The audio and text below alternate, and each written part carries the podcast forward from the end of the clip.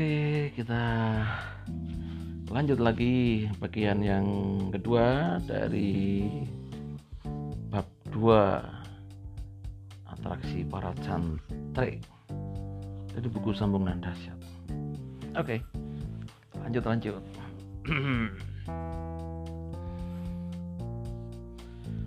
Pukulan irama pendek pun perlahan-lahan berubah menjadi musik etnis Tiongkok yang disusul kemunculan cantrik-cantrik khasan dengan berkepala setengah pelontos bagian depan ala Shaolin. Kasan konon pernah berguru hingga Tiongkok. Dengan nama Tiongkoknya San Hik dengan sepatu khas tempo dulu merek Big Boss. Dan tongkat di tangan mereka sangat lincah dan cepat memperagakan jurus-jurus Shaolin andalannya. Sementara Kasan berjalan kalem di tengah-tengah formasi.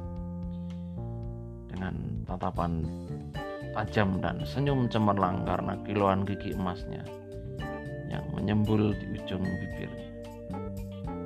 Agak beda dengan para santrinya. Kesan pun kesan mengenakan peci kaos singlet merek Jupiter.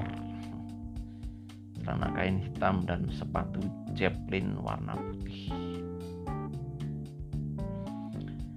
Jurus-jurus dengan tongkat diperagakan. Disusul permainan double stick. Hingga yang terakhir yang cukup membuat dada berdebar berdesir. Dia menggunakan pedang besar bergagang tongkat. Nyaris Telinga salah seorang penonton yang terlalu dekat tersambar. Untung dengan sangat cekatan Imam Kambali mendorongnya melalui tenaga dalamnya yang cukup kuat. Hingga selamat dari sambaran pedang kasar. Dari kejauhan mulai terdengar suara saron, kendang, lengkap dengan trompet khas Ponorogo. Semakin lama semakin semakin lama suara musik khas Ponorogo pun mendekati kalangan yang masih hiruk pikuk tersebut. Saat tiba di depan kalangan, tepat rombongan silat Saulin aliran Butong Pai pimpinan Kasan selesai menampilkan jurus-jurus mautnya. Seorang dengan pakaian surjan atau pakaian tradisional Jawa. Tiba-tiba maju ke depan dan berkata Suh Rep Toto Pitono Kainggih Padipuan Kang Jaiko Adi Tosopuro Rupanya Padipuan itu membawa seorang dalang Aku pun kurang begitu paham dengan yang diucapkan dengan bahasa Jawa yang tingkat tinggi. Eko sawiji adi luwih dosa wilangan sepuluh purwo araning kawitan. Senajan kathah para titahing dewa kang manggon wonten ing angkasa. Kasongo wonten ing samudra Lanjut ki dalang yang kata kakek sedang suluk pun tetap tetap kurang paham Buatan kados padepokan bangu gagak lumantung dengan nada yang mengeras dalam melakukan atur yang disambut dengan rampak saron dan kendang yang sangat mantap.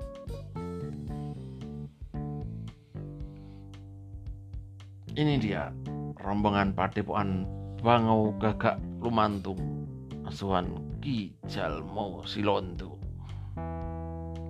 Rombongan itu agak beda penampilan bajunya. Separuh hitam, separuh putih. Bawahnya menggunakan celana sebatas lutut yang ditutupi dengan samping jari lurik. Konon kata kakek jauh berbeda dengan penampilan tahun-tahun sebelumnya yang seperti anggota geng motor gede ala Amerika. Kini Jalmo nampak lebih gagah dengan baju Jawa, lengkap dengan belangkot hitam seleret atau bergaris merah menyala. Katanya semenjak kebangkitan inti kundalininya, kundalininya, Kijalmo mengalami ledakan spiritual yang dahsyat hingga mengubah pola pikirnya. Mungkin inilah penyebab perubahan penampilannya. Kerumunan pun semakin riuh dengan kedatangan rombongan terakhir ini. Rombongan Kijalmo memasuki arena dengan rapinya dan membentuk formasi angkare seperti yang diajarkan guru khusus pramuka.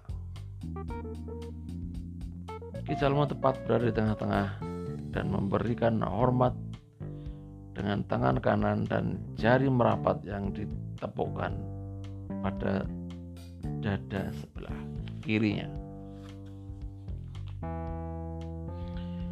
Tepat setelah Ki Jalmo selesai memberi hormat, cantik-cantiknya pun melakukan gerakan capoeira atau gerakan pating pentalit jumpalitan yang kacau yang tetapi tidak ada yang tabrakan. Rijal memperhatikan cantik-cantiknya sambil tersenyum bangga. Wah ganti gaya nih. Padewan asuhan Gijalmo ucap salah satu cantrik asuhan Ngaliwan sambil geleng-geleng mengikuti gerakan capoeira ya.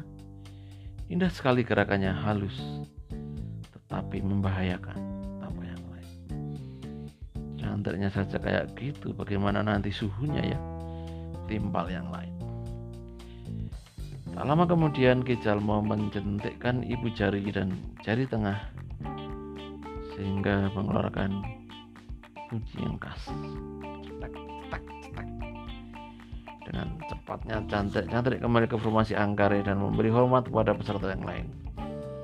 Kemudian berlari kecil keluar dari arena.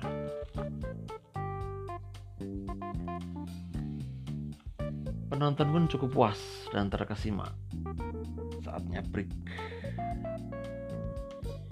Minuman dikeluarkan dalam gelas-gelas panas mengepul dengan aroma yang menggugah semangat.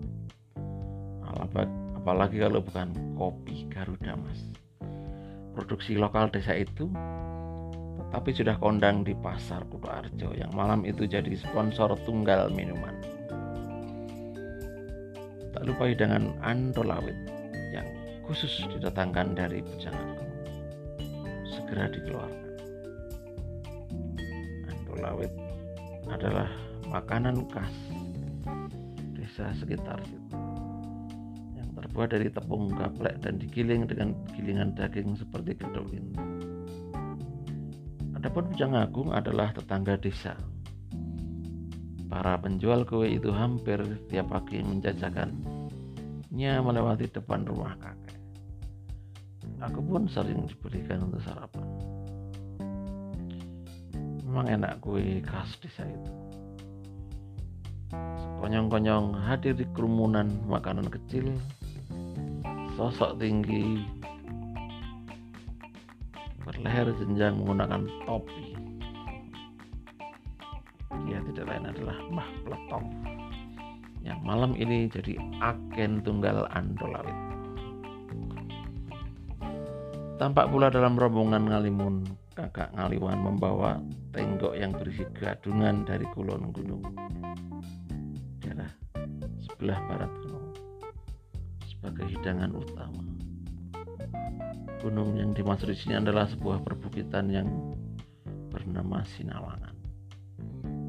Kelak di lain waktu, aku akan ceritakan kisah yang cukup misterius tentang gunung itu, kawan. Karena sudah menjadi tradisi bahwa semua pendekar hari ini pada hari sambung ini tidak ada yang makan nasi.